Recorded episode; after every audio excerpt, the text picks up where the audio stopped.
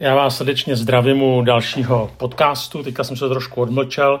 Bylo to dáno tím, že jsem byl na dovolené a že jsem se snažil skutečně dovolenkovat, to znamená dovolit si eh, tedy se věnovat pouze dovolené a eh, aktivitám, které jsou mi příjemné, což v tomto případě byla jízda na kole a poznávání různých památek. Eh, byl jsem s manželkou na Jižní Moravě v Mikulově a vlastně jediné mínus celé té dovolené bylo to, že jsem měl střevní potíže a být na Jižní Moravě v kraji Vína mít střevní potíže je špatná kombinace. Ale nakonec prostě i to, i tak to bylo hezké a věřím, že jsem mohl nabrat zase nějakou novou inspiraci, nové síly. A já bych chtěl v tomto podcastu se zabývat tématem, které už jsem xkrát probíral, je to téma výchovy.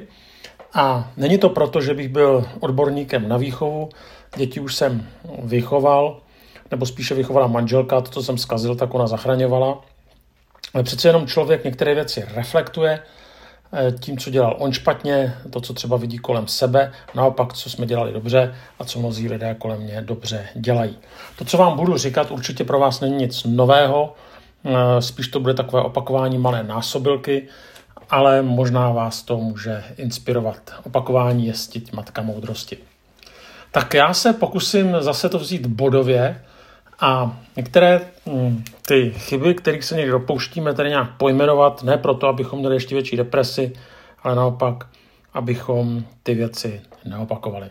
Tak pojďme se podívat hned na první chybu, kterou někdy jako rodiče děláme a ta, ta chyba je, že své děti až příliš chráníme.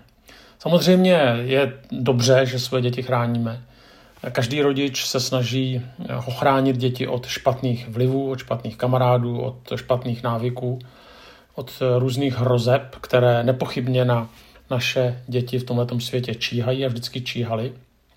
Na druhou stranu je taky potřeba nějak moudře dítěti eh, dát určitý volný prostor. To znamená, pokud se rodič příliš snaží rozhodovat za dítě, tak vlastně to vede k tomu, že to dítě se později stane nesamostatným.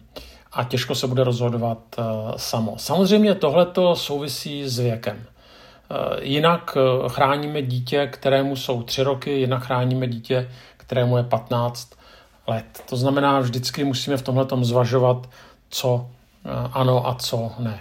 Je zajímavé, že i když mám teďka ty děti už jako starý, no, jednomu je 23 a druhému je 22, dalšímu 19, tak samozřejmě nemůžu chránit tím, že bych eh, tedy s nima někde šel a hm, prostě dělal to, co jsem dělal, když jim třeba byly tři roky. Ale přesto se kluci ptají na můj názor a i v tomto věku je vlastně mohu chránit tím, že přece jenom mám nějaké zkušenosti životní a mohu jim říct, aby něco dělali nebo naopak nedělali. Jo, je to, je to jiné, než když byli malí, ale pořád jak si vnímám, že jako rodič, samozřejmě tomhle věku už má to dítě no, tedy eh, zájem a pokud mezi námi je nějaký vztah a mezi námi je velmi dobrý vztah, tak pořád jakoby mohu třeba svými zkušenostmi to dítě od něčeho chránit. Ale na druhou stranu vnímám, že prostě jsou momenty, kdy už chránit nejenom nemůžu, ale nechci a kdy kluku musím říct, hele, eh, je to vaše volba, ale vy si ponesete následky. Tak, to byla první takový bod. Druhý bod, eh, že dítěti nedáváme dostatek pozornosti. Eh, všiml jsem si někdy u některých dětí, že jsou takové vzdorovité a strhávají na sebe pozornost. A údajně jedním z těch důvodů, proč tomu tak je, že, nebo co je příčinou, je, že to dítě vlastně chce jak si upozornit na to, že se mu nedostává dostatek pozornosti. A tak si to vynucuje, akorát to dělá Eh, špatným způsobem. Eh, když to, mám takovou zkušenost, eh, zase už teďka, když jsou děti velký, že jsem se rozhodl, že když někdy s klukama povídáme, takže si odkládám mobil. Já jsem měl takový, takový blbý zvyk, že když kluci mluvili, tak jsem se nechal tím mobilem přerušovat, když mi tam přišly nějaký nějaký prostě maily nebo nějaký ty notifikace. No a pak mi manželka říkala, že vlastně tím kazím ten rozhovor, jo? a že tím vlastně dávám najevo, že, že, že mě to nezajímá, co kluci říkají. Samozřejmě měla pravdu A tak jsem se naučil ten mobil dát prostě pryč. Hmm. Ale zase, samozřejmě, když jsem to dělal, když to dělám teďka, jim 20, tak oni nebudou se to vynucovat tak, jako když byli malí. Ale prostě to, co je nesmírně důležitý, když dítě mluví, když chce nám něco sdělit, tak skutečně věnovat tu pozornost na 100%. Musíme si uvědomit, že jsme nesmírně roztěkaná generace. Eh, a já si to uvědomuji sám u sebe. Jak mi třeba někdy dělá problém se modlit, tak mi dělá problém se soustředit, jak mi dělá problém někdy uh, skutečně třeba dlouho číst, jo, aniž bych se nenechal něčím vyrušovat, ale vím, že to není jenom můj problém. Jo, prostě obecně myslím si, že všechny ty udělátka elektronické, no, no, sociální sítě, no, mobily, že prostě nás připravují o tu, o tu schopnost koncentrovat se. A tohle to se samozřejmě pak může přenášet i do vztahu k dětem.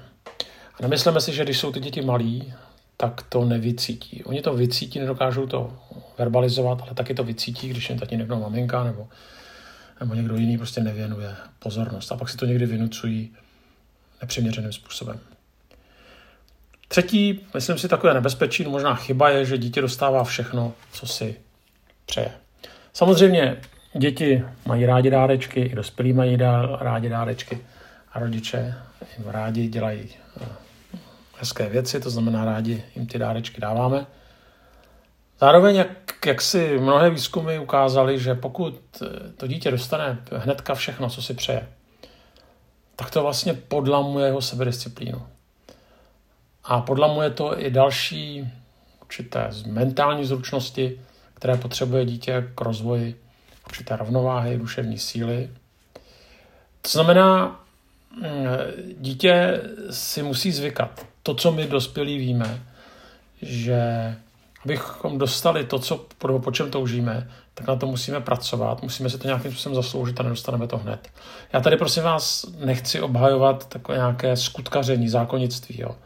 Že dítě si musí zasloužit naší lásku, to snad je jasný a že si musí úplně všechno zasloužit. Ale je tady druhý extrém, když to má všechno příliš snadné a příliš rychlé tak určitě máte způsoby, máte metody, jak děti učíte si třeba na něco našetřit, nebo aspoň částečně si našetřit, nebo jak eh, prostě udělat to, aby když dítě prostě něco chce, tak nebo si něco přeje, tak muselo také vynaložit nějaké úsilí, než to dostane. Někdy je to těžké, protože skutečně dneska spousta věcí je dostupných, chceme tomu dítěti udělat radost, ale znova platí, že když to dítě dostane vše, co si přeje a dostane to příliš rychle, tak eh, vlastně tím paradoxně tomu dítěti škodíme. Dalším takovým nebezpečím je, že mm, očekáváme dokonalost a porovnáváme. Samozřejmě, že každý rodič to popře. Jo. Každý rodič řekne, že to tak není, že ví, že jeho dítě nemůže být dokonalý. Tak dále. Ale prostě tak jako dítě touží po, tom nejlepším tatínkově a mamince, tak prostě rodič touží po tom nejlepším Pepičkovi a Mařence. Neřekne to takhle naplno, ale někde to v nás prostě je. To znamená pozor na to, abych se naše rodičovství potom nestalo projekcí našich neúspěchů do dětí touhou po dokonalosti. Navzdory tomu, že všichni víme, že dokonalost existuje, ale jenom Pána Boha. No, mm, Prostě musíme se smířit s tím, že mnohé věci naše děti nedokáží, neumí, nejsou. Neznamená na to úplně rezignovat, spíš to znamená z toho nedělat eh, teátr, nedělat z toho tragédii. Pozor na to, abychom taky neporovnávali. Zase, už jsem se to tady, už jsem to tady zmiňoval, je to vliv sociálních sítí, kdy prostě tím, jak na ně chodíme, tak ty jsou postaveny že jo, na tom, že prostě porovnáváme. Jo, že Mm, díváme se, jak to mají jiní lidé a vlastně celá ta pointa sociálních sítí je mimo jiné také to v nás vyvolat určitý pocit nespokojenosti s tím, co my nemáme, že někde nejsme, že, že na to nemáme a tak dále. A úplně v tomhle tom, jak si obstát, není jednoduché, někomu to jde lépe, někomu to jde hůře, ale tohle to může potom platit i když vidíme naše děti. Já jsem si to uvědomil, když byly děti menší, když jsem kluky vedl ke sportu, hlavně ten mladší, když potom hrál třeba závodně fotbal, tak to bylo naprosto šílený, co jsem viděl, co vyváděli rodiče. Ale ten starší třeba, ten hrál na, na, na klavír a taky chodil na nějaké soutěže, na nějaký koncerty, tak tam ty rodiče jako neřovali tak prostě, jako na fotbale, to ani nešlo, by museli, by přerušovali ten koncert. Ale taky to prostě bylo vidět, jak ty rodiče, jak to s nima cvičí. Ale i se mnou, jo, prostě když potom Adam tenkrát vyhrál nějakou soutěž, tak samozřejmě, že jsem byl na něj hrdý. Jo, ale pozor na to, aby to nepřerostlo skutečně v porovnávání, když jste třeba ve sboru a tak tam jsou děti, které jsou, a nevím, lepší muzikanti než je vaše dítě, nebo jsou hodnější, chytřejší. Jo. Když potom to dítě příliš porovnáváme s jinými, tak to může mít eh, docela blbý následky, že v tom dítě se vyrovnávají určitý komplex, se vytváří určitý komplexy, nebo takový pocit toho, že ten rodič se mnou není nikdy spokojený. A tady skutečně někdy stačí i taková malá, takový malý poznámky, kdy asi tomu dítěti naplno neřekneme, ty jsi blbej, nebo ty jsi horší než tady Pepíček. Ale to můžou být takový skrytý poznámky a může to si, to dítě si to může dlouho jaksi nést a může to skutečně podrývat jeho sebevědomí.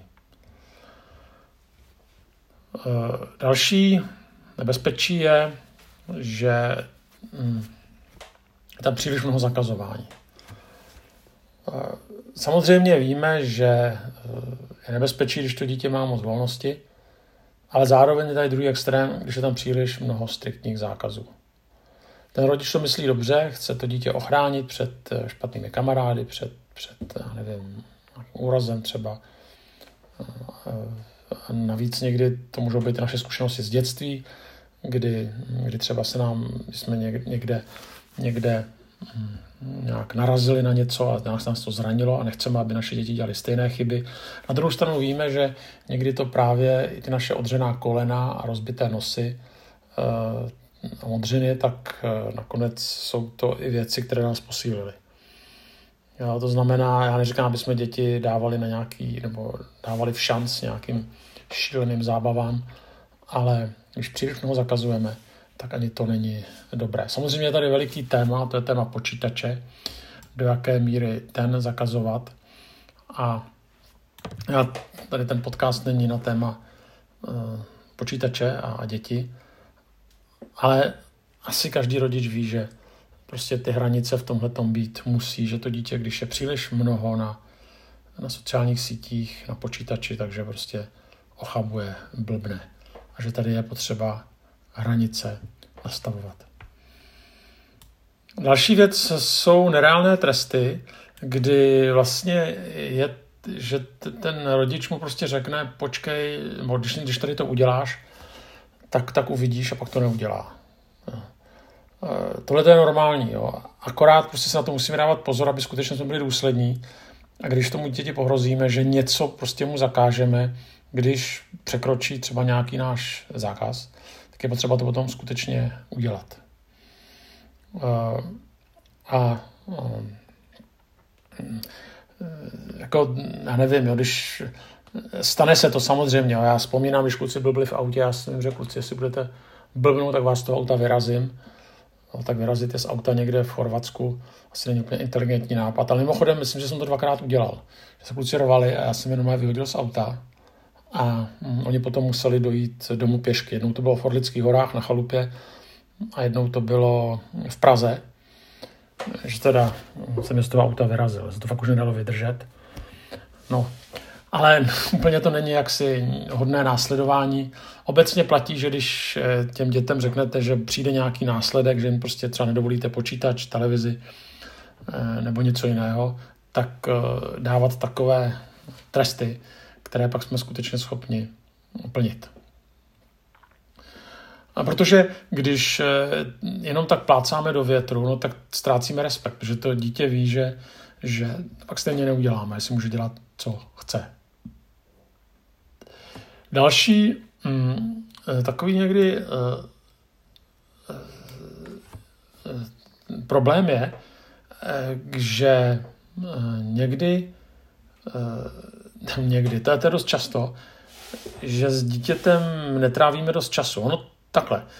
Ono je to někdy tak, že s ním netrávíme dost času a potom to snažíme se tenhle ten, tuhle tu realitu dohánět na dovolené. Jo, že pak jim ten čas teda věnujeme. To znamená, jedeme z nuly na 100. Tak samozřejmě je to lepší, než nedělat nic, ale zároveň si myslím, že eh, je lepší ten čas trávit průběžně. Tady asi eh, nepomůže jenom kvantita toho času, ale pomůže tady taky kvalita toho času. Myslím si, že eh, je dobré si dávat určité věci do kalendáře, že prostě vím, že teďka ty nějaký čas budu trávit s dětmi. Já jsem si to tak někdy udělal, dělám to dokonce i teďka, že někdy kluky beru třeba spolu někde jdeme na oběd nebo na večeři. Jeden na jednoho, s tím mladším, že jdeme hrát basket. Snažím se, aby to byl skutečně čas, který trávím jenom, jenom s ním. Samozřejmě mám, měli jsme jenom dvě děti, když máte víc, tak je to těžší, ale stejně, vemte, že ten čas, který ty děti máte, je strašně krátký.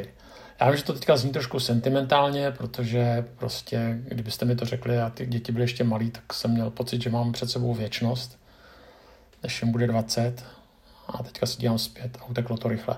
To znamená, chci vám říct, že jsem se ještě nepotkal s rodičem, který by hořce litoval toho, že s dětmi trávil příliš mnoho času. Ale potkal jsem se s rodičem, který, kterému bylo líto, že toho času strávil málo. Tak eh, zkuste i tyhle ty věci plánovat, dát tomu určitou prioritu a ten čas s nimi trávit. No a poslední takový, taková chyba je, že mm, jako křesťané s těmi dětmi, no před nima, nežijeme svůj duchovní život. Prosím vás, nečekejte za to, na to, že to za vás vyřeší besídka, schromáždění, dorost, mládež. Vy jste v první řadě zodpovědní za duchovní výchovu vašich dětí, nikoli žádná církevní instituce. Církevní instituce může lecos doplnit, může lecos, může lec kde pomoci, ale žádná církevní instituce z nás nesejme zodpovědnost za to, aby my jsme svým dětem předávali víru. Samozřejmě živá víra je nepředatelná, ale to není výmluva abychom se o to vůbec nepokoušeli.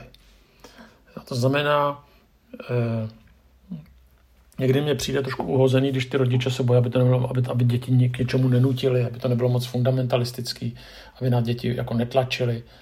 Eh, to je blbost, prostě samozřejmě nebude to dělat nějak fanaticky, ale eh, do určitého věku je zcela správné, když se s dětma modlíte, je zcela správné. Samozřejmě to je, to je správný pořád, jo, ale prostě hm, pak už jsou třeba starší a nepotřebuji, abyste si s nimi večer četli z Bible, ale prostě do, ale je zcela správné, když se s nimi modlíte, je zcela správné, když s nimi otevíráte některá duchovní témata, eh, je zcela správné, když vy to iniciujete, je zcela správné, když s nimi čtete nějaké křesťanské, křesťanské knížky a tak dále.